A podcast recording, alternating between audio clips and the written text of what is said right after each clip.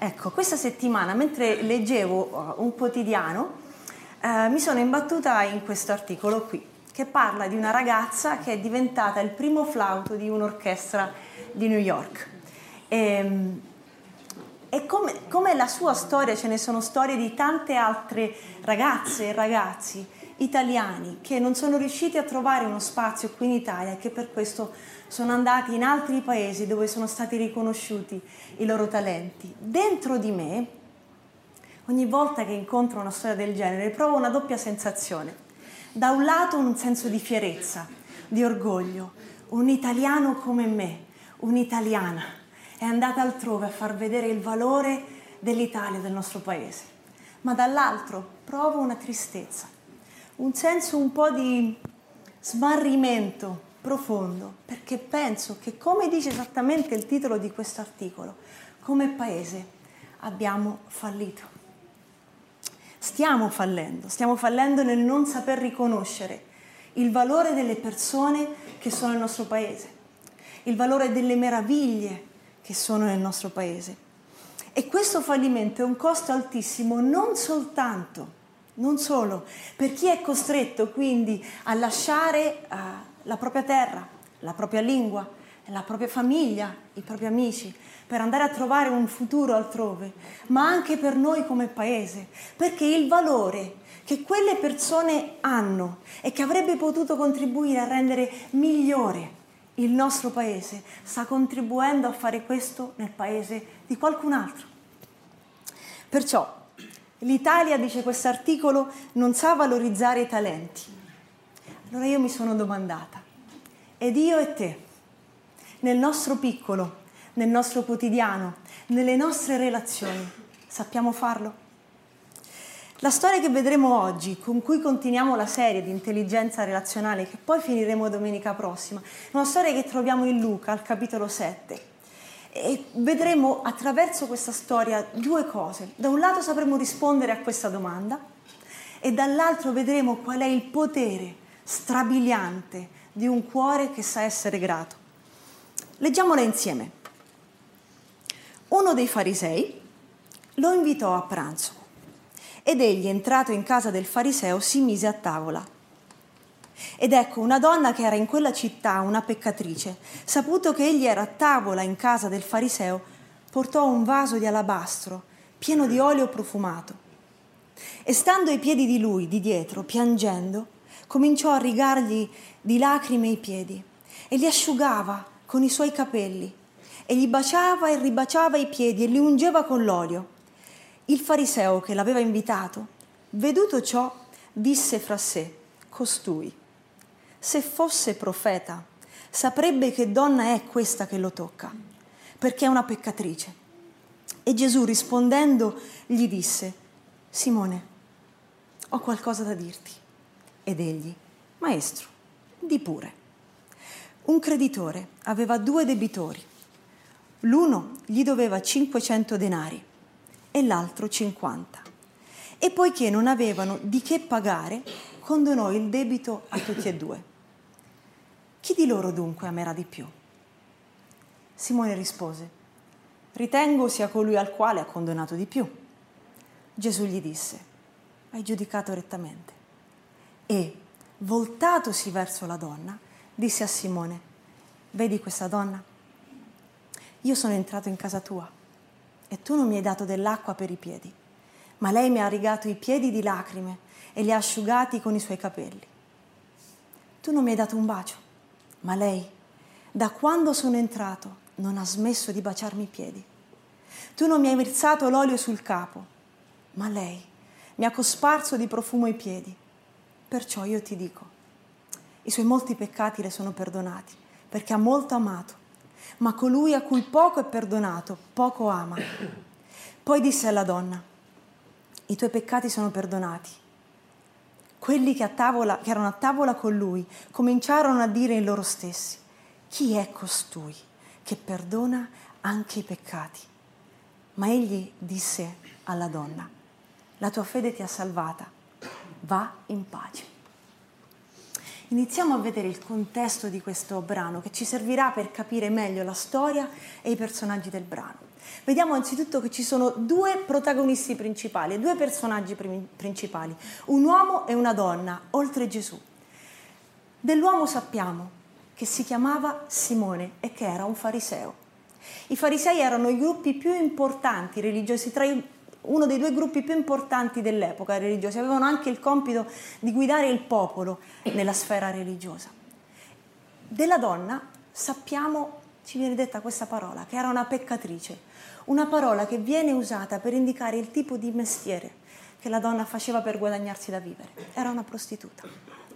E non ci viene detto il nome, badate bene, Luca non ci dice il nome, non per umiliare la donna, ma per un atto d'amore. Oggi io e te altrimenti la ricorderemmo come mm, la prostituta. Non ci viene detta la città in cui Gesù arriva, però è chiaro che la sua fama era già arrivata prima di lui. Era il personaggio del momento, di lui si sapeva i miracoli che, che faceva, le guarigioni, gli insegnamenti che dava, le persone che entrate in contatto con lui ne uscivano trasformate. Perciò, arrivando in questa città, era ovvio, tutti volevano vederlo. Simone, per la sua rispettabile posizione sociale, come abbiamo visto prima, era un fariseo, quindi era anche ricco, sicuramente era una persona che aveva la possibilità di ospitarlo a casa. Al contrario, quella donna, se l'avesse fatto, sarebbe stata fraintesa. Non poteva certamente incontrarlo in casa sua, doveva andare altrove. Forse aveva sentito in casa di quel tale Simone, il fariseo, semmai l'avesse lasciata entrare. E così fa stranamente, la lascia entrare, anche se uno come lui, un fariseo, non si sarebbe mai avvicinato ad una donna di quel tipo. Molto probabilmente la donna arriva in casa di Simone prima di Gesù, è probabile, perché Gesù poi dice nel brano, come abbiamo letto, da quando sono arrivato lei non ha smesso di baciarmi i piedi. È altrettanto probabile che questa donna nel suo abbigliamento non lasciasse trasparire in quella giornata il tipo di vita che conduceva, perché sempre nel leggendo la storia capiamo che a un certo punto Simone dice: se costui fosse veramente un profeta saprebbe che genere di donna è colei. Quindi evidentemente tutti sapevano che tipo di donna era, que era quella, ma il suo abbigliamento non lasciava così suggerire a Gesù il mestiere che faceva. E questo quindi ci risponde a quella domanda che forse ci siamo fatti, perché quindi Simone la lascia entrare a casa, se un fariseo non avrebbe mai fatto una cosa del genere con una prostituta. Forse perché, e lo confermeremo tra poco, voleva un'occasione per umiliare Gesù. Simone, abbiamo detto, come fariseo era benestante, le case presumibilmente tale, le case quindi delle persone che non erano povere avevano a quel tempo una, una certa corte esterna dove banchetti di questo tipo, quindi lui l'aveva invitato a pranzo, quindi era un invito ufficiale, si tenevano, e quindi non c'erano soltanto gli ospiti ufficialmente invitati ma anche tutte le altre persone che si accalcavano attorno al cortile per vedere il grande evento. Quindi questo ci dice un'altra cosa: tutto ciò che vediamo in questa scena che sta accadendo non ha una natura privata, è la luce, è lo, sotto lo sguardo di tutti, è pubblico. Infine, notiamo che l'usanza del tempo, molto molto importante, l'ospitalità in quella cultura, ieri come oggi, è fondamentale, era triplice nell'ingresso di un, di un ospite, quando si accoglieva un ospite. Prima di tutto lo si baciava. Se l'ospite era dello stesso rango, quindi la stessa posizione sociale o autorità, il bacio si dava sulla guancia, altrimenti sulla mano. Due, si lavavano i piedi. Pensiamo, proviamo a immaginare com'erano le strade dell'epoca, non asfaltate, piene di terra, anche del letame degli animali. Quindi cenare, tanto più che si cenava non seduti su delle sedie, ma seduti a terra, al massimo su dei cuscini. Cenare con quei piedi sporchi sicuramente non era una cosa, non era una, una norma igienica da rispettare, anzi, si dovevano lavare i piedi. Simone non permette a nessuno dei suoi servi di farlo, probabilmente li aveva, non lo fa lui stesso, né tantomeno dà una bacinella con l'acqua a Gesù per lavarsi i piedi da solo. L'altra usanza del tempo era di ungere di olio gli ospiti che arrivavano, soprattutto il capo. L'olio era anche un modo per rinfrescare, eh, rinfrescarsi. In quel tempo non esistevano i deodoranti, oggi sì, usiamoli, eh? Quindi non esistevano deodoranti. Quindi questo ci dà un po' il contesto della storia in cui ci muoviamo oggi. La divideremo in tre parti, iniziamo a, a vederla dentro. Eh, la prima parte è proprio l'arrivo di Gesù a casa, la seconda parte, a, a casa di Simone, la seconda parte è la parabola, l'insegnamento che Gesù dà, la storia che racconta e infine ehm, eh, l'ultima parte è quello che Gesù vuole insegnare. E iniziamo proprio con la prima. Abbiamo visto quali fossero quindi, abbiamo appena detto, le usanze di quell'epoca. Simone, che è colui che invita Gesù, quindi gli fa l'invito, prepara il banchetto, chiama altri invitati, lo accoglie senza ne- rispettare nessuna di queste mh, regole, questo costume sociale di uh, ospitalità. Non lo saluta nemmeno con un bacio sulla guancia, non permette a Gesù di lavarsi i piedi e non lo unge uh, di, con l'olio. Questo non lascia alcun dubbio sull'interpretazione dei gesti di Simone.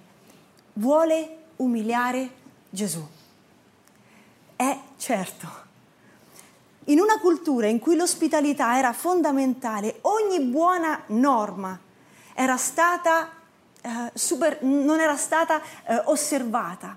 E questo probabilmente, immaginiamo lo sgomento che c'era nella, nelle, negli altri invitati, che era ovvio che una persona del genere eh, era stata palesemente umiliata davanti a tutti. Quindi immaginiamo che con buona probabilità l'atmosfera era anche piuttosto tesa nell'aria. Improvvisamente un'altra cosa insolita accade, ma stavolta lasciando un sapore completamente diverso. La donna, con un gesto anche quello fuori da ogni costume, da ogni usanza, si inginocchia dietro Gesù, ai suoi piedi, occupando lo spazio che di solito era riservato ai servi. E sotto gli occhi di tutti inizia a piangere e con le sue lacrime a bagnare i piedi di Gesù mentre rimane in ginocchio. Piange e le sue lacrime iniziano a bagnare, a scendere sui piedi di Gesù.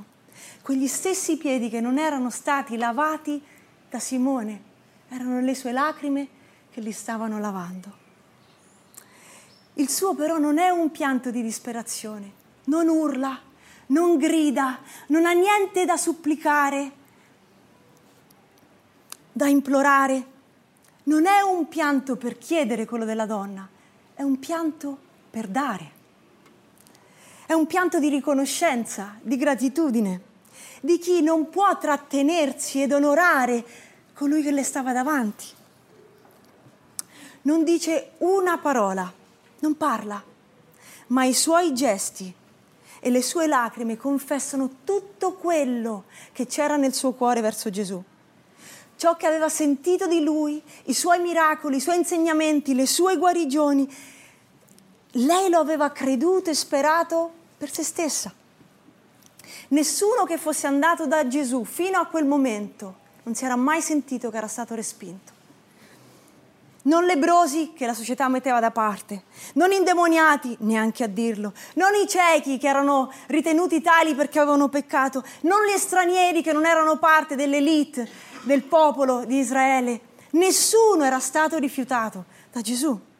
C'era speranza anche per lei, per lei che da, da più, dai molti, era valutata come pochi spiccioli per poche ore, per lei che invece ora si trovava davanti a qualcuno che la, la valutava molto di più, che vedeva in lei quel valore che altri ormai, e forse lei stessa, non scorgeva più riguardo a se stessa. Lei vede ciò che Simone non vede, crede ciò che Simone non vuole credere. Quest'uomo che stava davanti a lei valeva tanto, era speciale. Ciò che era venuto ad offrire non si trovava in nessun altro luogo e in nessun'altra relazione. E quello che chiedeva quest'uomo unicamente, non, me, non poneva alcuna condizione, ma semplicemente di ricevere questo dono con sincerità. Lei lo crede, lo riceve. E per questo l'unica cosa che può fare è entrare in quella casa, esprimergli tutta la sua gratitudine. Una gratitudine silenziosa ma non invisibile, discreta ma non superficiale. In quelle lacrime c'era tutto il suo cuore, in quel vaso d'alabastro pieno di olio profumato, era un olio che valeva tanto, probabilmente come il, tutto il suo, tutti i suoi risparmi in banca, diremmo oggi, tutto valeva per lei. Ecco, con quello lei diceva: questo tu vali per me, o Gesù. E questo ci porta al nostro primo punto, che la gratitudine nasce dal riconoscere il valore dell'altro. La gratitudine nasce dal riconoscere, dal saper riconoscere il valore dell'altro. Simone fallì nel riconoscere il valore di Gesù e per questo non aveva nulla da offrirgli. Ma questo non provò solta- privò soltanto Gesù di qualcosa, bensì anche Simone. Perse una parte di sé, della dignità di essere uomo. Il rifiutarsi di vedere, infatti, il valore che gli altri hanno porta ad avere una visione distorta, falsata di noi stessi e porta i nostri cuori a diventare sempre più freddi, sempre più cinici, distanti, distaccati, chiusi nel nostro egoismo e alla fine soli. Che ricchezza invece vediamo nel cuore di questa donna, che fu disposta ad onorare Gesù in modo stravagante, determinato, coraggioso. Quando riconosciamo il valore negli altri, sprigioniamo bellezza non soltanto negli altri, ma in noi stessi. La vera ricchezza in quella stanza, in quel cortile, in quella situazione, era tutta rappresentata da due persone. Da un lato, da quella donna su cui nessuno avrebbe più scommesso nulla, ma a cui Cristo aveva dato un valore prezioso. E dall'altro, da quest'uomo, Gesù, che fu reputato da lì a poco degno soltanto di una morte infame come quella della croce, che la donna invece vide come ciò di più prezioso, l'incontro più prezioso che mai era capitato alla sua vita. Cristo ci dà un valore prezioso. Che valore diamo noi a quest'uomo, a Cristo? Se ci fermiamo un attimo nella nostra mente, chiudiamo un secondo gli occhi e pensiamo ai gesti e alle parole che stiamo usando verso i nostri cari. Pensiamo, ieri, settimana scorsa, nell'ultimo mese, questi gesti, queste parole, di cosa parlano? Della tua gratitudine, della mia gratitudine per loro o della nostra indifferenza? La gratitudine, come abbiamo visto, può essere muta, ma mai invisibile. Quando è stata l'ultima volta che hai espresso con un gesto a tua moglie, a tuo marito, ai tuoi figli, ai tuoi genitori, ai tuoi amici, ai tuoi colleghi, che sei grato per loro, per le loro vite? E in che modo l'hai fatto? Perché se l'abbiamo fatto ci ritorna in mente come. E possiamo raccontarlo come oggi raccontiamo questa storia. Soprattutto loro possono raccontarlo e ricordarlo a se stessi. Tristemente, davanti alla gratitud- gratitudine della donna verso Gesù, Simone però arriva alla conclusione opposta. Altro che profeta. Se veramente lo fosse stato, sarebbe stato in grado di riconoscere che genere di donna è questa che lo tocca. Ed è qui, con grande umiltà, che Gesù si ferma un secondo, interrompe quel treno di pensieri che passa nella mente di Simone e gli, fa, e gli chiede: Simone, posso raccontarti una storia? E iniziando a raccontare questa storia, svela a Simone che era non solo un profeta, molto più di un profeta, che sapeva non solo chi era, sapeva benissimo chi fosse quella donna, ma anche cosa c'era nel cuore di Simone. E così notiamo prima di tutto il tono di Gesù, no? Spesso siamo noi nel leggere la storia pensiamo: ah, Simone il cattivo, ah, la donna buona. Gesù non la pensa in questi termini, il tono di Gesù non è sarcastico, non è vendicativo, non è per umiliare Simone, la sua intenzione è che anche lui capisca quello che lei aveva capito. Perciò anche se Simone non è disposto a vedere il valore di Gesù, Gesù non smette per un attimo di vedere il valore di Simone. Così gli racconta una storia di un creditore e due debitori, uno con un debito molto alto e l'altro più basso. E non avendo di che pagare, questo creditore condonò il debito ad entrambi. E la storia Gesù la termina con una domanda, a cui il suo ascoltatore è costretto a dare una risposta. Chi dei due lo amerà di più? È così che Simone risponde, e risponde bene, colui al quale è stato condonato il debito più grande. Ma mentre Simone formula la sua risposta, intanto è costretto a pensare chi è il creditore, ok? I debitori in questa storia chi sono? Cos'è tutto questo? È così che attraverso questa storia Gesù non solo dà una chiara chiave di lettura a ciò che stava accadendo al cuore di quella donna, ma anche a ciò di cui fino a quel momento Simone non era riuscito a rendersi conto. Anche lui aveva un grande bisogno. E da solo non ce l'avrebbe fatta. Simone, hai un debito anche tu e soprattutto non hai nulla con cui pagarlo. La diversità tra l'ammontare di quei debiti non faceva alcuna differenza in termini di pagamento, ma soltanto in termini di riconoscenza. Ciò che per Simone era scontato, io con Dio sto ok. Per la donna era inimmaginabile. Simone è avaro, quindi non ha nulla per cui ringraziare, non riesce ad amare, mentre la donna non riesce a contenere la gioia, l'amore e la gratitudine nel suo cuore. E questo ci porta al nostro secondo punto, che la gratitudine ci ricorda che niente è scontato. La gratitudine ci ricorda che niente è scontato. Quello che consideriamo scontato, purtroppo, è quello che rischiamo di perdere o che forse abbiamo già perso.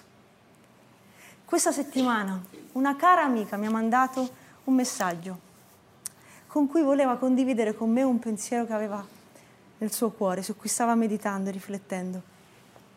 E il messaggio diceva questo: scegliamo di esserci nella vita degli altri. Non è scontato che gli altri scelgano di esserci nella nostra. È un dono. Niente è scontato. Aveva ragione questa mia amica. Niente è dovuto.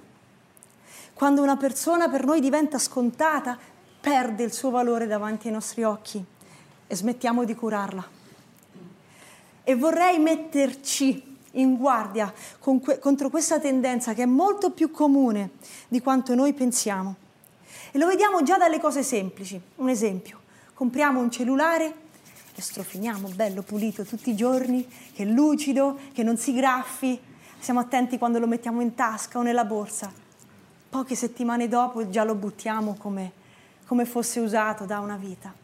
Compriamo un nuovo vestito, siamo attenti, non lo posso lavare con gli altri panni colorati, che se no si macchia, eccetera, eccetera. Per le donne, gli uomini, questo ragionamento non lo so, sono... non tutti, non tutti. Mm? Prego. E, e così rischiamo di fare anche con le nostre relazioni. Spesso ci troviamo a fare così anche con loro. Ascoltavo un sermone in cui il predicatore diceva: abbiamo confuso l'amministrazione con la proprietà. Cioè abbiamo confuso il fatto che questa vita è un dono, che ci è stato fatto per curarla e gestirla bene, e così sono i nostri rapporti. Non è una proprietà. Così sono i nostri rapporti, non sono una proprietà. Chi stiamo dando per scontato nella nostra vita?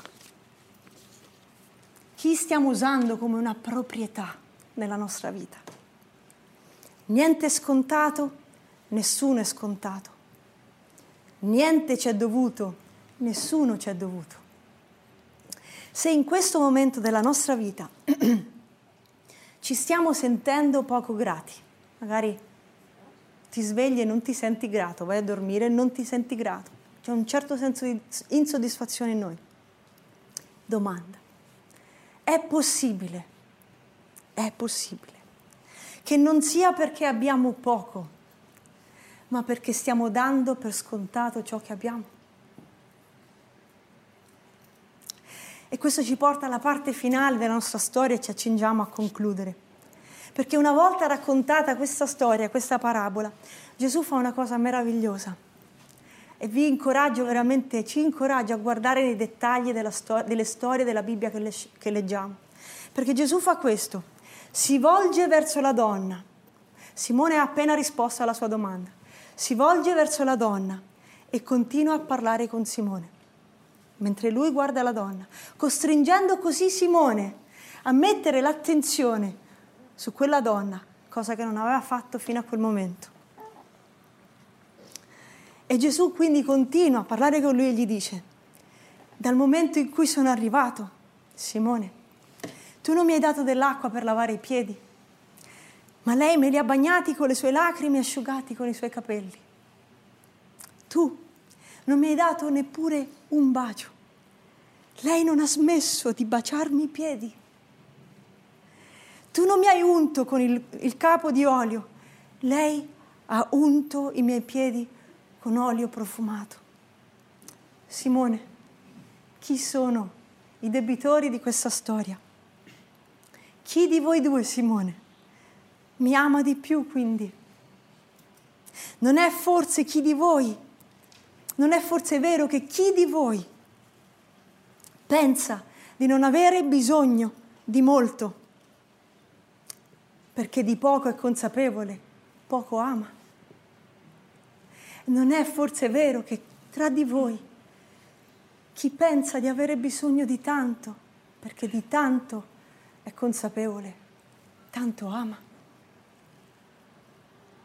Perciò, e a questo punto l'attenzione di Gesù è unicamente sulla donna, perciò va. I tuoi peccati ti sono stati perdonati. Sei libera. Va in pace e godi del dono che io ti ho dato. Io ti amo. In altre parole, questo stava dicendo Gesù alla donna. Io ti ho perdonata e desidero per te una vita piena delle benedizioni che ti darò. E questo ci porta al nostro ultimo punto, con cui chiudiamo. Che la gratitudine dà vita ai nostri rapporti, la gratitudine dà vita ai nostri rapporti. In quella casa il banchetto più grande era rappresentato da quel meraviglioso rapporto che aveva preso vita tra quell'uomo, Gesù, e quella donna. La gratitudine accorcia le distanze che abbiamo con gli altri, ci avvicina, ci unisce. Quando manca, le distanze si fanno grandi, ma quando siamo grati, i nostri rapporti vivono. La gratitudine è come la benzina della macchina, è la legna che mettiamo nel, nel caminetto l'inverno, è il cuore che fa vivere l'amore. Quando c'è, i nostri rapporti vivono, si alimentano di cose nuove, di quell'intimità che così facilmente si perde, e di quelle attenzioni che spesso rimangono schiacciate, sepolte sotto lo stress quotidiano. E la gratitudine è una delle migliori medicine per quei rapporti che stanno finendo, per quei rapporti, rapporti che si sono spenti o che sono in balia dell'indifferenza. di quel modo di pensare che ci dice vabbè, tanto lo sa che gli voglio bene, tanto lo sa che è importante per me. Pensiamo ai rapporti che in questo momento sono più in crisi nella nostra vita. Da quanto abbiamo smesso di essere grati o mostrare gratitudine verso di loro? Proviamo, questo ho pensato, no? Ho pensato per me stessa. Proviamo per un mese. È una sfida che se vuoi puoi accettare e faremo insieme. Ognuno nel suo privato, ognuno nei suoi rapporti. Per un mese, in modo sincero, sii intenzionale nel guardare il valore delle persone che ti stanno vicino e nell'essere grato per loro. Usa parole, usa gesti. E vediamo, alla fine di questo mese, se alcuni di questi rapporti sono rifioriti. Pensa ai rapporti che più ti sono cari. In quale modo vuoi farli vivere più a lungo? E questo è il potere di un cuore grato. È il potere di un cuore che sa riconoscere il valore della persona che abbiamo davanti, che si rifiuta di dire è scontato e che dice io terrò questo rapporto in vita. E lo farò intenzionalmente. Bonhoeffer, e chiudiamo con questa citazione, in un libro bellissimo lui dice questo: è solo attraverso la gratitudine che la vita diventa ricca. È solo attraverso la gratitudine che la vita diventa ricca. E quella ricchezza, sapete dove possiamo trovarla? In un unico posto. Dov'era quella donna? Ai piedi di colui che ci reputa di un valore così grande, sapete quanto grande? Quanto la sua vita, da darla per noi. È lì che raccogliamo la ricchezza e il dono più grande che possiamo portare dentro i rapporti che abbiamo. Prendiamoci un, un tempo di, di silenzio, chiniamo i nostri capi e pensiamo